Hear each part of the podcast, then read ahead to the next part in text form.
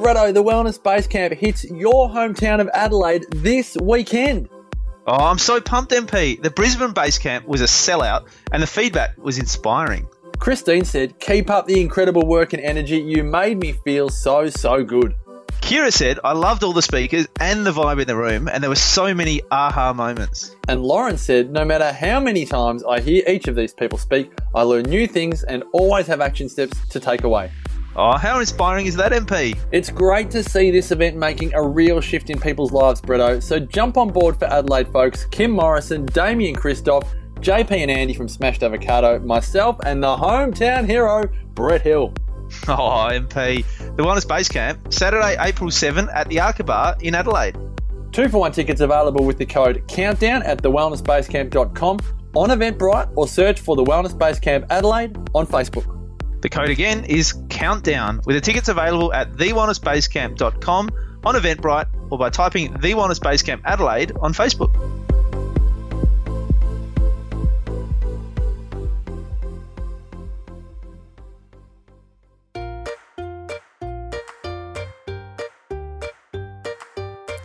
Welcome to the Wellness Guys Show with wellness experts Dr. Damian Kristof and Dr. Brett Hill.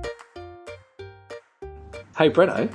Yes, Damo. Hey, uh, I'm going to go to Ikaria again, and uh, and Marcus is going as well. And we're going to take 20 people with us to Ikaria to learn more about longevity. If any of our listeners would love to come along to Ikaria with us, then just go to 100notout.com.au, I think it is, and uh, and check us out. See if it's for you. See if you'd like to come with us, because this episode is brought to you by the 100 Not Out Longevity Tour. Hi, this is Damian Kristof. And this is Brett Hill. Bretto, you and I are doing a chat together today.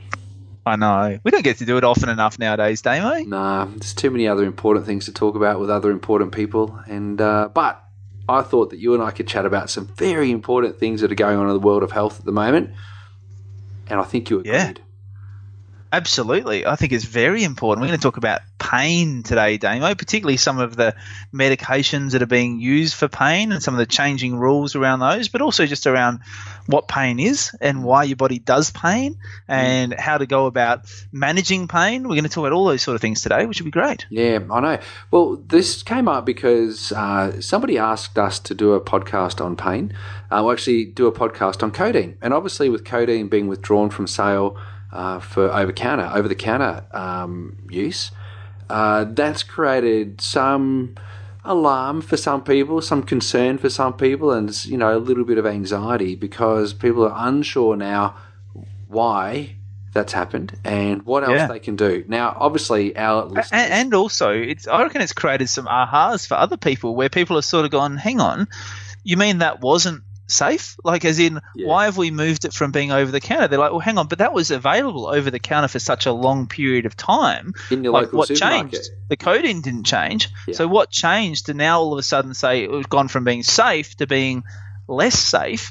Um, it wasn't the medication that changed, but just our understanding around it, which I think has led a lot of other people to start thinking, well, what else? Like, what else have I been told is safe that might not be as safe as has been previously thought? Oh, we could dig deep on this podcast, Bretto. Yeah. Ooh, we could get really deep on this one. But just think about this for a second. You know, if you've ever tasted something sweet, have you ever tasted something sweet, Bretto? Oh, all the time, Damo. I made some uh, I made some lovely nut balls last night. Had a bit of honey in them, and you know, as you do when you're mixing the recipe, yes. and there's honey on the spoon, you Yes. can't just put the honey back in. Yeah, you can't just put the spoon in the sink. You got to Marcus eat it. Pearce wouldn't. Marcus You gotta Pearce lick would it. lick Well- the spoon and then put it back in the honey, and then lick it again. That's what Marcus Pearce would do. I could tell you all about a story about Well- that with coconut oil. Actually, I bought I some have coconut heard. oil. I have him. heard this coconut oil story. I think, Damo, but I, I didn't lick it and then put it back in. In fact, I didn't done. even lick it and then use it for the next recipe I was making. I licked it and then put it into the sink to be washed. Right. I was well good. done. Good boy. Well, I bought some coconut oil from Marcus Pearce the other day. I opened the lid. I've taken a scoop out with my fingers. When you uh, say the other day, like this was at least twelve months ago, and you're still hanging on to it. I'm never letting it go. I bought I bought this coconut oil. I've stuck my fingers into it. I've taken a chunk out, so it's got fingerprints through it. I've put the lid back on. I've sent it up to Byron Bay so that he can get a thing of coconut oil with a scoop missing with my fingers, pours all the way through it. with a And big, he's not going to be, you know what? He's going to open it up and be he'll like, oh, Damo, that's great. Coconut mate. oil. Thanks, Awesome. mate. That's so nice of you. oh, it's hilarious. Anyway, it's a nice little gift I've got for PC. but you know what? You got that little taste of sweetness. We'll go back, get back on track, Damo. You have that little taste of sweetness, and you want more, and so you go for a little bit more sweetness, and maybe without discipline, you could go to the next level of sweetness, and that could be sugar, um, and then maybe you could go from the next level of sweetness from that, which could be a block of chocolate. And then maybe you could go for the next level of sweetness, which could be soft drink and all the other bits and pieces. And so people go out of control as their body sort of gets used to what it used to get beforehand, if that makes sense. And this is the problem with codeine. Codeine is part of the opioid family, and when you start with just a little bit of codeine, maybe you might get constipated. And you go, "Oh, I got constipated because I took codeine." that's funny. That's a side effect. Well, it's actually an effect, but you just call it a side effect because it's not the effect that you wanted to have. But it's uh, it has the effect of dampening down central nervous system activity. In fact, sympathetic nervous system activity, um, and you know that's what opioids do you know, if you're smoking poppies, then that's what would happen. So the next level of opioid addiction would be from codeine. You'd go up the tree. You'd continue to go up in dose, or you might use something else with another analgesic. So it could have been codeine conda- um, combined with paracetamol, or it might be codeine um, at mega strengths. Um, and then it keeps going up to then eventually become morphine, um, and then there's the addiction to morphine, and then the challenge with that was that the only way, the only direction you could go then was to do total, um, total nerve blocks, where um, it's almost what's what's Lyrica? What's the class of drug for Lyrica? I can't totally recall what that is, but that essentially just numbs the whole of the nervous system, and then there's addiction to that. And then the problem was that people were going on to then have suicidal tendencies, suicidal thoughts with toxicity, and so there was hospitalizations associated with um, opioid addiction, and then hospi- hospitalizations and tragedy um, associated with addiction to uh, mind altering drugs that in many cases needed to be used because people were in trouble and in lots of pain, but they had massive effects that were unwarranted, not the ones that you wanted to have, so they were known as side effects. But that then meant that people were addicted to medications and they felt that if they decreased the use of these very dangerous drugs, if they took them off uh, the counter. In other words, you couldn't buy them over the counter, it, it, and they made them only available through prescription. That would assist in the reduction of opioid addiction in Australia, and it appears to be working, which is great. It, it is great because this issue of prescription drugs is a really big deal in Australia and around the world. You know, there are, you would see this in practice, Damo. I certainly see this in practice. People who have gone down this road and have found themselves very addicted to these prescription medications and Yeah. finding it very hard to get back out again. Yeah, and uh, and it's really very very difficult.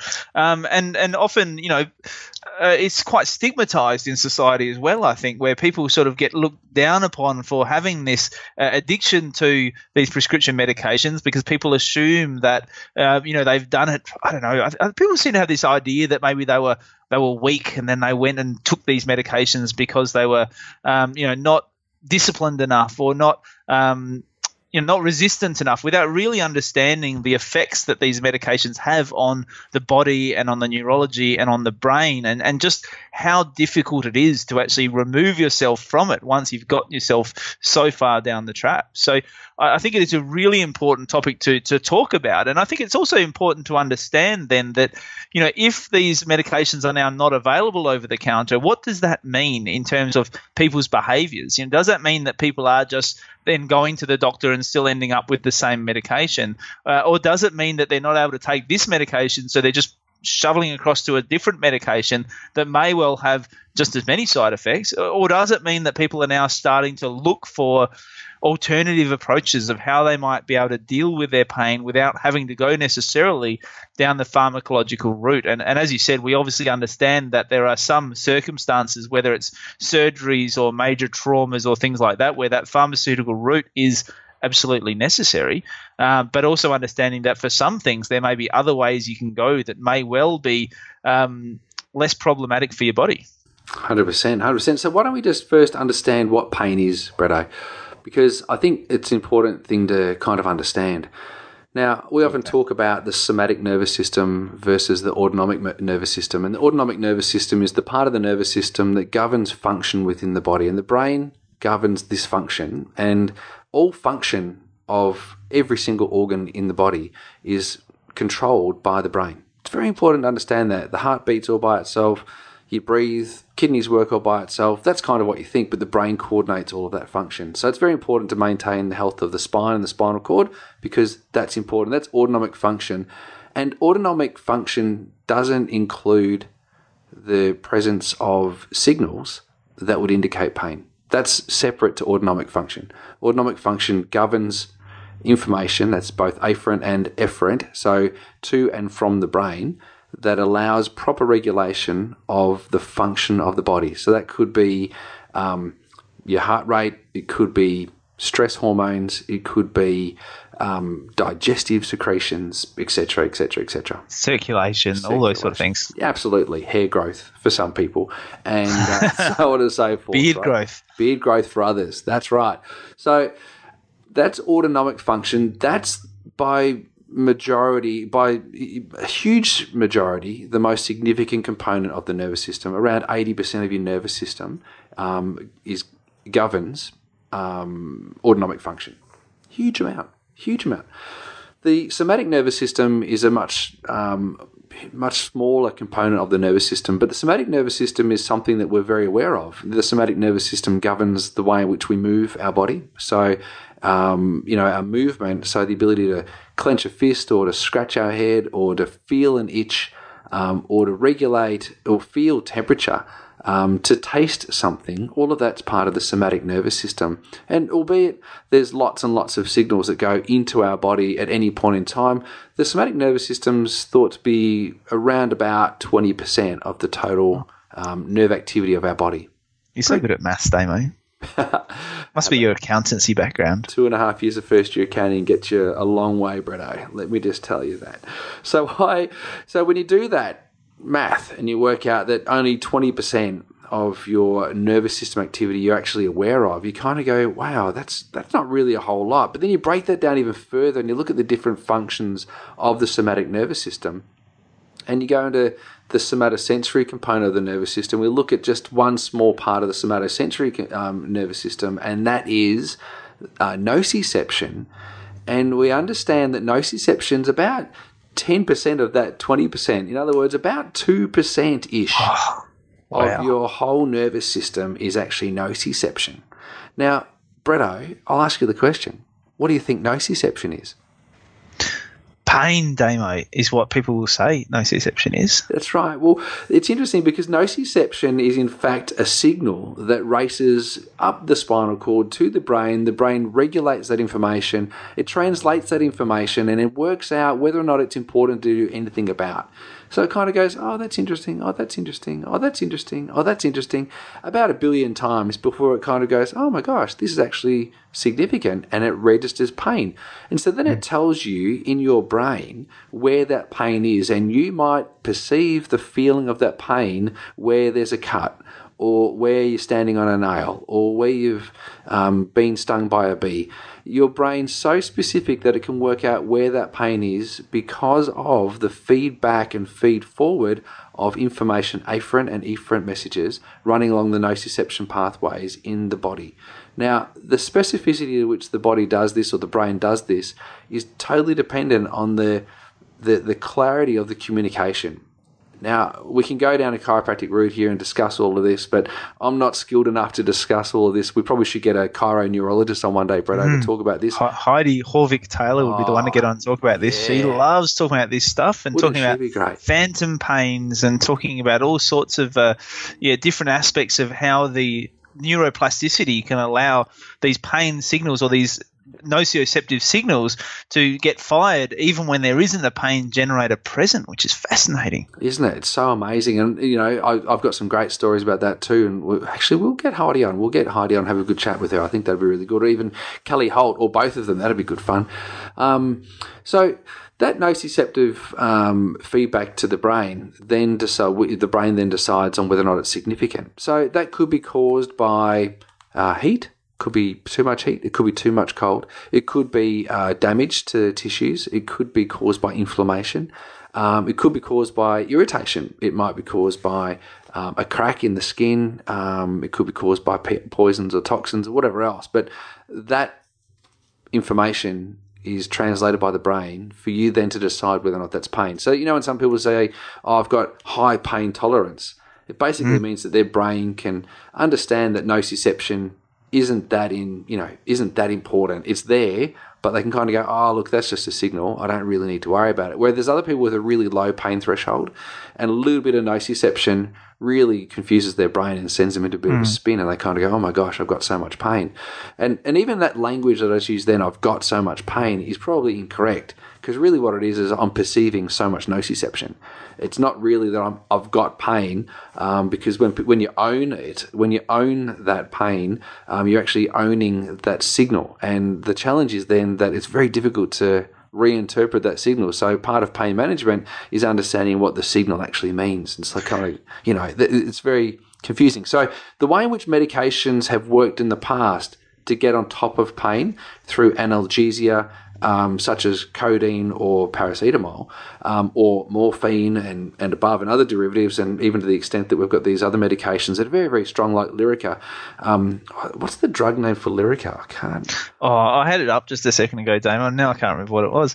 But pre, the, but pre, uh, pre, pregabalin, prega. I, I had it. I'll find. I'll find it again for you. That, that sounds right. I think that's what it was. Yeah. So not, well. not, that I want to like use a brand name because that's not my intention. It's just an awareness of what this actually is. So when you numb the nervous system, then the nociception is decreased. Is decreased, and so the awareness of nociception, but the awareness of all somatosensory components are affected. So your ability to control movement, your ability to find yourself in space, which is proprioception, um, your ability to do so many things and even just interpret the environment into uh, things that you're hearing, things that you're seeing, all of that's altered by using this uh, these medications. So you're not just targeting pain like some advertisements would actually have you believe. Those advertisements that have been removed that aren't allowed to be played anymore. Is it the ones you talk about? Well, it's interesting because I thought they weren't, but I saw it the other day. Someone said that you can rub it on there at the site of pain and it targets the site of pain. You know, mm. which I found really fascinating because I thought that that was illegal to say these days because it's not true. Um, but no, I found that really uh, interesting. Just finding ways around it. But it's a good point you make, Damo, because really, when you start thinking about the, the intricacies of the human body and these chemical reactions that are happening every single day all over your body, you know, millions and millions of times a day, probably trillions of times a day, you realize that, that you know, a, a a medication like that, it, it is such a blunt tool to use for what is such a complex, complicated system, and and that it does have you know what they call side effects, but as you said, effects on so many other aspects of this system within your body because it is just so complicated. It's not just A plus B equals C. You know, there, there are so many different facets and aspects to it. You know, I remember uh, a talk from uh, Bruce Lipton, who we've had on the show before, who's just amazing, and and he showed it as a, a graphical example of this very very complex machine of, of how you know just one little input into one spot can just have a ripple effect right throughout the body. And I, I think it is important that we understand that you know whilst these medications have a time and a place, they are a a very blunt tool to get the job done, and they do have a huge number of effects right throughout the body. Yeah, absolutely. So let's think about some of the things that might cause pain. One of the things that we often hear about is inflammation. So, inflammation is a normal physiological effect by the body. It's a clever thing that the body actually does and performs to try and uh, bring about um, little chemicals um, and little yeah. um, little uh, particles to heal tissues. Yeah. So the inflammatory response is a really important response. However, long-term chronic inflammation creates a lot of damage and um, and dysfunction. So through reduction in range of motion or the inability of tissue to continue to heal, Um, and so long term chronic inflammation is not a good thing. Short term acute inflammation's quite important, although it needs to be stemmed to some extent. So that's why we might use heat or ice to kind of stem um, some parts of the inflammatory pathway. But these inflammatory pathways go through many different chemical. Um, uh, let's say it's a cascade of chemical reactions that eventually leads to the point where you might actually feel inflammation. There might be limited range of motion for a period of time, and then it becomes painful. Um, and so that that inflammation can be stemmed through uh, temperature control, but it could also be stemmed through certain types of medications. The problem is, is that some of these medications, because it's a systemic effect and you're blocking um, certain processes in this chemical cascade that leads to inflammation, some of these processes are also involved in tissue healing in the gastrointestinal system. So if we block the process of inflammation at a certain level, so let's say, for example, a cyclooxygenase inhibitor, like a COX2 inhibitor, um, such as Celebrex, for example, which has been taken off the market and then back on the market again in Australia. Um, we've there was a lot of research that said that Celebrex um, contributed to heart attack and um, the deaths of hundreds of thousands of people worldwide, and so it was taken off the market in Australia. Mm. It's hmm. been subsequently brought back onto the market for other uses, I, I, I presume. I, I, I didn't. Imagine. I didn't actually realise it had been brought back onto the market, Damo. Yeah, mate. I'm shocked. It's, it's, back on. Yeah, that somehow it got back onto the market. Um, and then we've got other things like ibuprofen. Ibuprofen's a chemical that's used in um, different anti-inflammatory combinations that you can now uh, that you can now find mixed with uh, paracetamol. So you get an analgesic effect, which is a nerve numbing effect, analgesia, um, and an anti inflammatory effect with uh, the the drug ibuprofen and uh, so you get an anti-inflammatory and an analgesic effect, and so that in itself can be you know very very rapid in terms of the pain relief and pain reduction the inflammation reduction however um, what we do know about paracetamol is that it's very very dangerous it's it's a drug that's easily overdosed on um, and if I suppose if you stick to the recommended doses on the on the box that's been recommended by the manufacturer, it should be safer. Mm. But most of the time, people take double the dose of what it's you know it says, or quadruple the dose because they've heard a friend of theirs did that and that was fine for them. People um, almost wear it as a badge of honor sometimes, yeah, don't they? Oh, I took four yesterday, or I took eight yesterday. That's how bad my migraine was, and uh, it's kind of a measure of how bad things are, but. Um, uh, you know, th- there's a lot of danger in taking paracetamol because it causes liver toxicity. And we know that in Australia, the most commonly overdosed pharmaceutical drug in Australia with children, admittance to the emergency room, is paracetamol baby paracetamol, mm.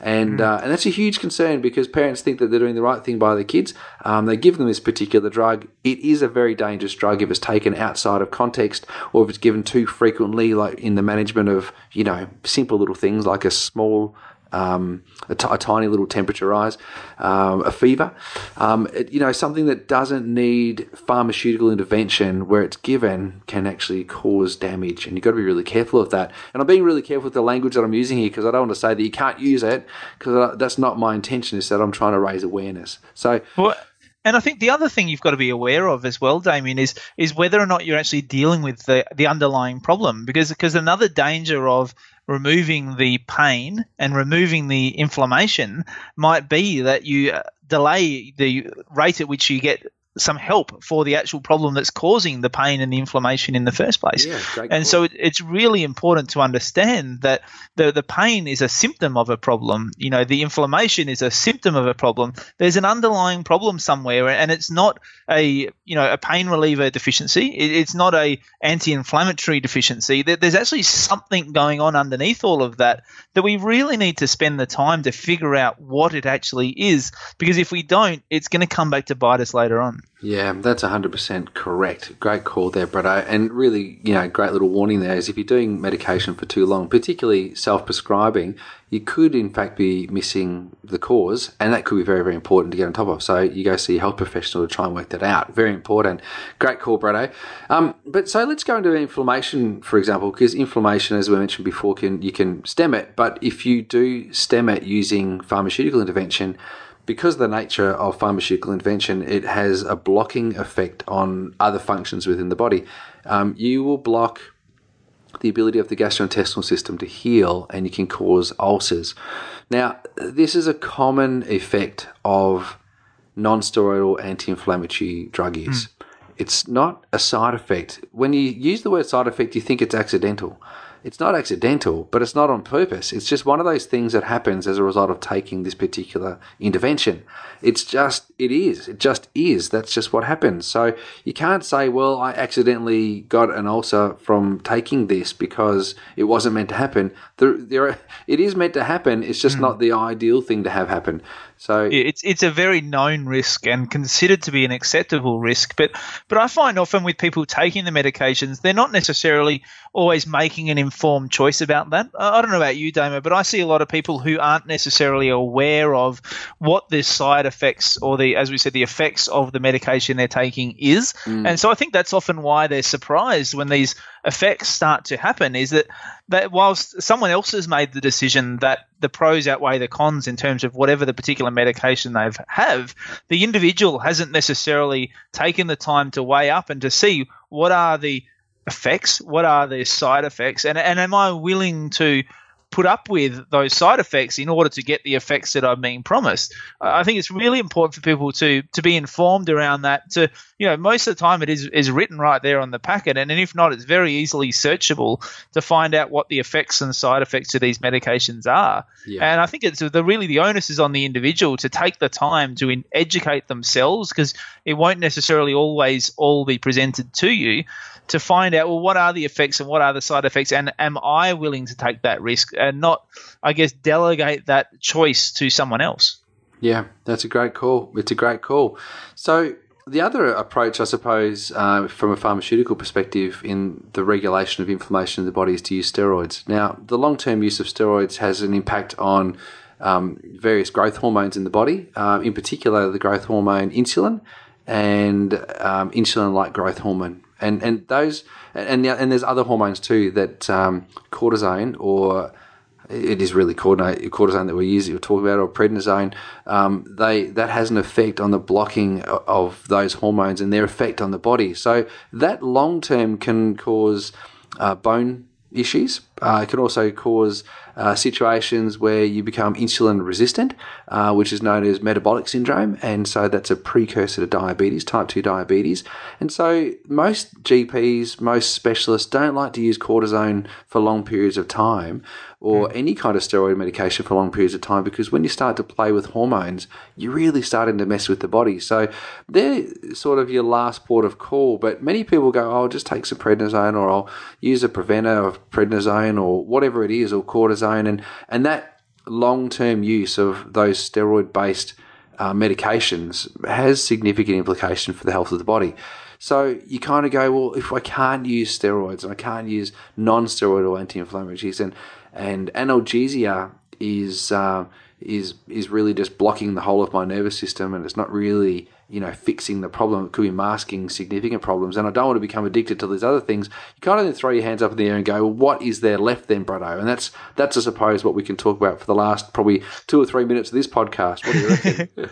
yeah, absolutely. Well, I think as you said, what's left, I think, is to figure out what the underlying cause of the problem is, because. Yes you know, for so many people, you know, you said doctors don't like to put people on these steroids long term, and mm. yet many people do end up on these steroids for longer than would be ideal. Mm. Um, and so and I, and I think that once again the result the cause of that is the fact that at the same time we're not addressing the underlying cause you know i think if you get to the stage where you need to go down that pharmaceutical route then by all means do it but at the same time go and consult with some practitioners who might be able to help you identify the cause and, and look at whether it's your you know it could be musculoskeletal, it could be dietary, it could be nutritional, it could be stress within your body, it could be sleep, it could be a whole raft of things that are causing your body to have more inflammation than it should. Yeah. And so figuring out what that is and going and seeing your local chiropractor, going and seeing your naturopath, going and seeing experts who can help you identify what the underlying issue is, I think is really crucial. You know, even if you are doing the pharmaceuticals to tie you over in the meantime, you've got to at least make that effort to address the underlying cause rather than just hoping that if you mask it for long enough that it might just go away. Again, another great point, Brett. You're good at this thing. You're really good at this thing. The other thing is uh, to keep in mind is that yes, there's going to be different causes for pain. So, is it gastrointestinal pain? Is it joint pain? Is it sinus pain? Whatever. So, some people have taken, um, you know, pharmaceutical interventions that are branded according to where the site of the pain is. So, for mm. example, paracetamol osteo or paracetamol, I don't know, rapid or paracetamol anus or paracetamol tinnitus or whatever you know at the end of the day it's not true like it, it's they, those medications have been um, been told to become to be taken off the market as well because that branding is false it's not that that just works on that particular pain it works across the board. So try to work out where the dysfunction is. Just keep in mind too that the standard medical approach to many things is very mechanistic in that it believes that um, the the individual parts of the body um, are generally unrelated to other individual parts. So there's a very very big gap in the thinking of mainstream medicine uh, between the health of say the gastrointestinal system and the health of the nervous system. So, for example, they still haven't quite got the hang of the concept of stress causing irritable bowel syndrome. They're getting there, but they never even believed that irritable bowel syndrome existed. And they never ever acknowledged that leaky gut really existed until they could prove it. But these concepts have been there for a long, long time 20, 30, 40 years. And it's only now that science is catching up with it. So, even though they like to talk about evidence based medicine, we like to include evidence based, but we like to be evidence informed as well. So when we talk about evidence informed, we're taking into consideration other people's clinical experience and our own clinical experience in actually helping people understand what's going on. So let's say, for example, you've got some gastrointestinal dysfunction and it's causing you some pain. I would say that it's better to try and identify the cause of the gastrointestinal dysfunction than to take aspirin or paracetamol or anti inflammatory drugs to just curb that pain. Wouldn't you agree, Brad? Yeah, absolutely, Damo. And I guess before we finish, there's another topic I want you to talk about for a little bit as well, Damo, and that mm. is the fact that I guess sometimes people will go down this route and they will try and identify what the source of their pain is. And it might not be as clear cut as you think. You know, they're, they're trying to find out what's causing, for example, this inflammation in their gut. And they're trying different options and trying to figure out what it is, but they haven't quite got there yet. Mm. And in the meantime, they might want to do something to help manage that inflammation, yet they don't want to go down the pharmaceutical route. And so they want to come to someone like you, Damian, and say, what else can I do to help manage pain and inflammation without having to go down the pharmaceutical route? Yeah, well, that's that's a good point. And there's you know many naturopaths out there that are very skilled, and chiropractors and osteopaths that are very skilled out there that you know do use the prescription of herbal medicines and homeopathic you know um, interventions to assist. And so some of the herbal medicines that can assist would include things like turmeric or boswellia. Um, ginger can be hugely beneficial for some people, um, but they might not be the right thing for you to use based on what's actually going on with you. So my caution here is that just because I've said that turmeric may decrease inflammation doesn't necessarily mean that that might be the cure-all for your pain. And in fact, it's not because you've got a deficiency in turmeric that you've got the pain. It's because you've got something going on with your body, but turmeric might actually work as an anti-inflammatory mm-hmm. for you. That in itself, because it's natural, might be safer for you than taking a non-steroidal anti-inflammatory drug, but it's still not addressing the cause of the pain. You've still got to find the cause of the pain, which is very, very important. The other thing to keep in mind too is that there's some nutritional interventions. So if you're getting muscle pain, for example, what you might find beneficial is some magnesium. But it may not be that magnesium in the form of, say, stearate or oxalate or oxide is, is the best way to go. You might find that it's a, a a, a, a glycinated form or an amino acid chelated form that's going to be best for you. And again, getting some advice is, is a really good thing to, to do, whether you see integrated GP or you see your natural healthcare practitioner to guide you in the selection of the right nutrients and minerals. Because it could also be a calcium excess or a calcium deficiency that's causing cramping in your body as well. So it's not just simple. You can't just rock in and speak to someone at your local pharmacy or a health food store who's had no training to get guidance on what's most appropriate for you, it could they could get it wrong. So go and seek the help of a professional in that regard. Nice one, Damo. You're on fire, mate. I'll, I'll, return all those wonderful compliments you gave me during this episode and say that uh, you're a wealth of knowledge, Damo. Love it. Thanks, Bretto. Hey, Bretto, um, this has been quite a good chat. Yeah, good one, mate. Important topic. I've enjoyed listening to myself talk. oh, we'll, we'll even it up later. I think we need to have a little conversation where you can just keep on talking and ranting. we might do that. hey, Bretto, thanks for the chat today, and uh, I look forward to chatting further about more things in the future. Thanks, Damo. Thank you so much, everybody, for listening to this week's episode of the Wellness Guy Show. We hope you love the new feel. Remember to continue to interact with us and tell us what you thought of this and other episodes. Please head to facebook.com forward slash the Wellness Guys and give us a five star rating on iTunes. This is the way that we get to share our message with the world. For more information about Bretto and all that he's up to, please head to drbretthill.com.au and to find out more about me, head to damiankristof.com. Until we meet again, continue to bring wellness into your life and we'll join you next time on the Wellness Guy Show. This has been a production of TheWellnessCouch.com. Check us out on Facebook and join in the conversation on Facebook.com forward slash The Wellness Couch. Subscribe to each show on iTunes and check us out on Twitter.